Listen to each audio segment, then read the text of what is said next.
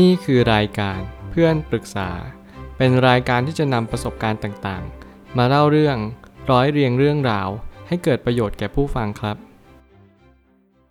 สวัสดีครับผมแอดมินเพจเพื่อนปรึกษาครับ วันนี้ผมอยากจะมาชวนคุยเรื่องแอบชอบเพื่อนในห้องเรียน จนทำให้มีโอกาสเสียการเรียนทำยังไงดี มีคนมาปรึกษาว่า สวัสดีค่ะ คือหนูชอบเพื่อนคนหนึ่งอยู่ค่ะ เขาเป็นคนธรรมดาธรรมดาไม่หล่อเท่าไหร่ แต่หนูก็ไม่เข้าใจว่าชอบเขาได้อย่างไรหนูมักจะหงุดหงิดบ่อย เวลาเขาอยู่กับเพื่อนผู้หญิงคนอื่น หนูเป็นคนตรงๆนะคะ ชอบใครก็บอก แล้วมีเพื่อนผู้หญิงคนหนึ่งเขาก็รู้ค่ะว่าหนูชอบใคร แต่เขาก็ชอบไปยุ่งกับคนที่หนูชอบอยู่ตลอดเลย หนูรู้ค่ะว่าตอนเรียนเขานั่งข้างกัน แต่ก็ทำเกินไปไหมคะ คือหนูเครียดมากจนมันอาจจะทำให้หนูเสียการเรียนเลยค่ะ ควรทำอย่างไรดีคะคำปรึกษานี้กำลังบ่งบอกว่าการให้เราชอบคนคนหนึ่งในห้องเรียน เป็นสิ่งที่ค่อนข้างลำบากใจสักนิดหนึ่งคำเตือนจากคนคนหนึ่ง ผมได้ยินคำเตือนนี้อยู่บ่อยมากก็คือ อย่าพยายามคบคนใกล้ตัวมากเกินไป ไม่ว่าจะเป็นที่ทำงานเอ่ยห้องเรียนเอ่ยอะไรแบบนี้เป็นต้น มันอาจจะทำให้เราขาดการตระหนักรู้ว่า การที่เราต้องมีสมาธิกับการเรียนเนี่ยสำคัญมากๆ บางครั้งเนี่ยการทำงานก็เช่นเดียวกัน เราทำงานอยู่เราคบกันในที่ทำงาน ปัญหามันจะเกิดขึ้นตามมาเยอะมาก อย่างเช่น การเสียสมาธิเวลาทำงาน หรือว่าเราอาจจะไม่สามารถประคับประคองอารมณ์ เวลาให้เราทะเลาะกันวันไหนให้เราคิดถึงกัน บางครั้งเนี่ยเขาเรียกว่าเราต้องแยกแยะระหว่างเรื่องเรียนกับเรื่องงาน เป็นสิ่งที่สำคัญมากๆ แต่แน่นอนวัยเรียนเนี่ยมันค่อนข้างยากสักนิดหนึ่งแต่ถ้าทุกคนสามารถที่จะฝึกก่อนที่เราจะเติบโตขึ้นไปได้ ก็ถือเป็นสิ่งที่ดี ความรักเป็นสิ่งที่สดใสแล้วก็สวยงามอยู่เสมอ เพียงแต่ว่าเราทุกคนเนี่ยจะต้องเรียนรู้ที่จะเข้าใจว่าความรักที่แท้จริง มันเกิดจากอะไร บางครั้งเราหลงหรือเรารัก เราต้องแยกให้ออก ไม่อย่างนั้นมันก็จะกลายเป็นว่าปัญหาจะเกิดขึ้นตามมาเยอะมาก ผมไม่ตั้งคำถามขึ้นมาว่า เมื่อเรายังไม่ได้คบกันจริง ๆ จังๆ เราอาจจะยังไม่มีสิทธิ์ไปหึงหวงใครได้ และถึงแม้ว่าคบกันแล้ว ก็ไม่มีสิทธิ์บังคับให้ใคร มาชอบหรือไม่ชอบแฟนเรา นี่คือความเป็นจริงของชีวิตว่า เราไม่สามารถที่จะไปบังคับใครได้ นอกจากตัวเราเอง บางครั้งเนี่ยเพื่อนเรารู้ว่าเราชอบเพื่อน ใช่เพื่อนที่ดีเขาก็จะคอยเชียร์คอยอยู่ข้างๆและ support แต่แน่นอนว่าโลกเราไม่ได้มีคนประเภทเดียว เรากลับมีคนหลายประเภท ถ้าแบ่งออกเป็นหลักๆก็คือ ดีกับไม่ดี เราจะเจอคนที่ดีกับไม่ดีอยู่เต็มไปหมดเลย ไม่ว่าเราจะอยู่ตรงไหนบริบทใด ไม่ว่าจะมาในรูปแบบของเพื่อนของแฟนหรือคนในครอบครัวก็ตาม สิ่งที่คุณต้องเรียนรู้ในชีวิตก็คือ พยายามปรับตัวให้เข้ากับสถานการณ์นั้นๆให้ได้ สมมติเพื่อนคนนี้นิสัยไม่ดี เราก็ไม่จำเป็นต้องไปบอกเขาทั้งหมด เพราะว่าบางครั้งเราบอกเขามันทำให้เขามาแซวเราบ้าง มาล้อเราบ้าง หรือแม้กระทั่งพยายามตีสนิทกับคนที่เราแอบชอบ ซึ่งบางทีอาจจะเป็นการที่ดูไม่ดีในสายตาเรา เราจะไม่ชอบในการที่ให้เพื่อนเราไปยุ่งกับคนที่เราแอบชอบ แต่การนั้นผมก็อยากให้คุณเรียนรู้ที่จะปรับตัวเหมือนเดิม ว่าเราจะต้องทำยังไงกับสถานการณ์แบบนี้ ยิ่งโตไป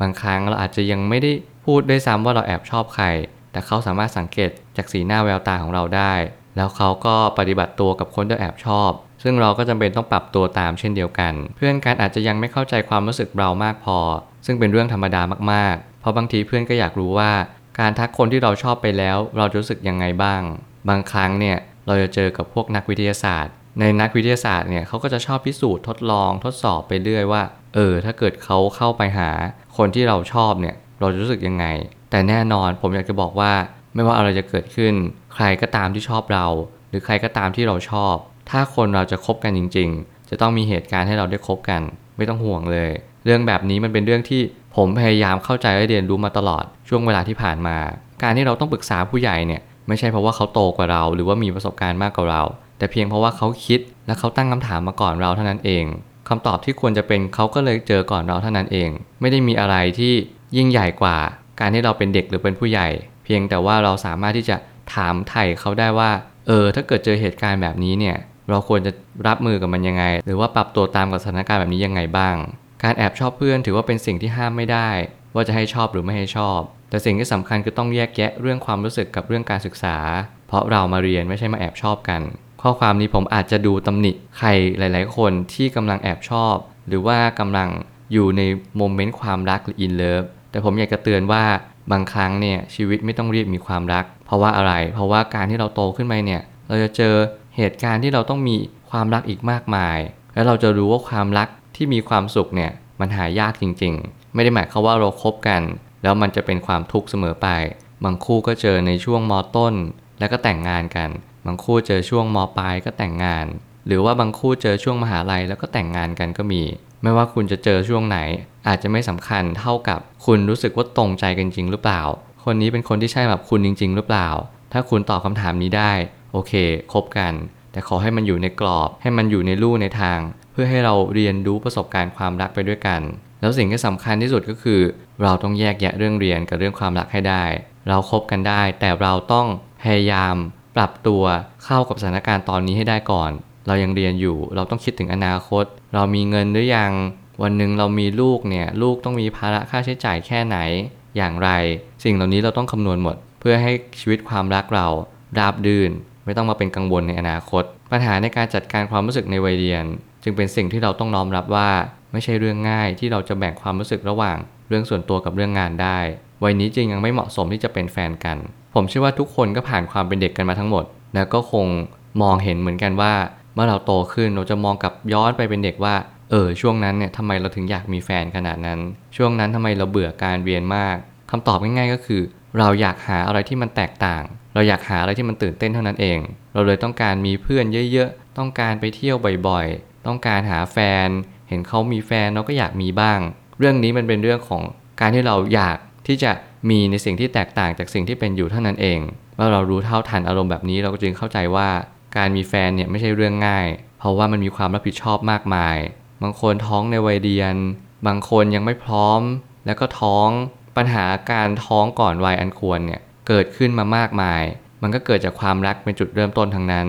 วัยรุ่นอาจจะยังไม่เรียนรู้ในเรื่องของการกินยาคุมยังไง ส่วนผู้ชายอาจจะยังไม่เรียนรู้ในเรื่องของการใส่ถุงยาง สิ่งที่คุณต้องเรียนรู้ก็คือความรักในวัยเรียนเนี่ย มันจำเป็นต้องเรียนรู้ให้มากเป็นพิเศษ เราจะต้องพยายามป้องกันไม่ให้ปัญหามันเกิดขึ้น เพราะเมื่อปัญหามันเกิดขึ้น ใครที่เป็นคนดูแล ส่วนใหญ่ก็คือพ่อแม่เรา ถ้าเกิดสมมติ พ่อแม่เราอาจจะไม่สามารถมาช่วยดูแลเราได้ เราก็ต้องออกจากโรงเรียนเพื่อมาดูแลลูก แล้วการที่เรายังไม่พร้อมเนี่ย มันมีปัญหามาเยอะมากๆ ผมอยากให้ความรักเนี่ยการคบกันเป็นแฟน เราอาจจะคบกันเป็นเพื่อนสนิทกันมากกว่า เราไปไหนมาไหนคุยด้วยกันทุกวัน ดีกว่าที่เราจะคบกันเป็นแฟนจริง ๆ เพราะว่าปัญหามันจะมากกว่าความสุขแน่นอน ผมรับประกัน สุดท้ายนี้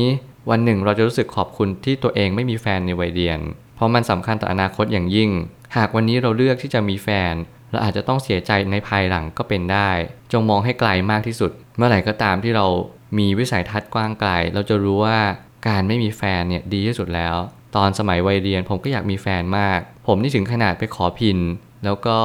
พยายามจีบหลายวันหลายเดือนเลย สรุปสุดท้ายผมก็เป็นคนที่ไม่ชอบเขาไปเอง บางทีเราเจอคนที่เราชอบ เขากลับไม่ได้ชอบเรา ถึงขนาดตามติดไปคอนเสิร์ตเราก็ไป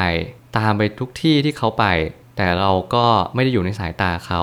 มันเป็นภาวะอกหักที่มันยากที่จะรับไหวในวัยวัยนั้น แต่สิ่งหนึ่งที่ผมโตขึ้นมาแล้วผมรับรู้ว่า เออ คนเรามันไม่ใช่คู่กันน่ะ มันก็คือไม่ใช่คู่กัน แต่ถ้ามันเป็นคู่กันมันก็จะไม่แคล้วกัน ในท้ายที่สุดแล้วชีวิตมันมาบอกกับเราว่า เราจงใช้ชีวิตให้ดีที่สุด สร้างตัวเองให้มีคุณค่า รักตัวเองให้มากๆ แล้ววันหนึ่งก็จะมีคนที่เขาเห็นค่าในตัวเรา วันนี้เราเป็นโสดก็ไม่เป็นไร ขอให้เราเรียนรู้ที่จะเข้าใจชีวิตว่า ความรักที่ดีที่สุด ไม่ใช่การให้คนอื่น แต่เป็นการให้ตัวเองก่อนอย่างแรก เมื่อเราให้ตัวเองเป็นแล้ว เราจะให้คนอื่นเป็น แล้วรักในวัยเรียนเนี่ยเป็นสิ่งที่อันตรายพอสมควร ถ้าเราไม่มีสติกับมัน ผมเชื่อว่าทุกปัญหาย่อมมีทางออกเสมอ ขอบคุณครับ รวมถึงคุณสามารถแชร์ประสบการณ์ ผ่านทาง Facebook Twitter และ YouTube และอย่าลืมติด Hashtag เพื่อนปรึกษาหรือ f r ร e n d t a l k ด้วยนะครับ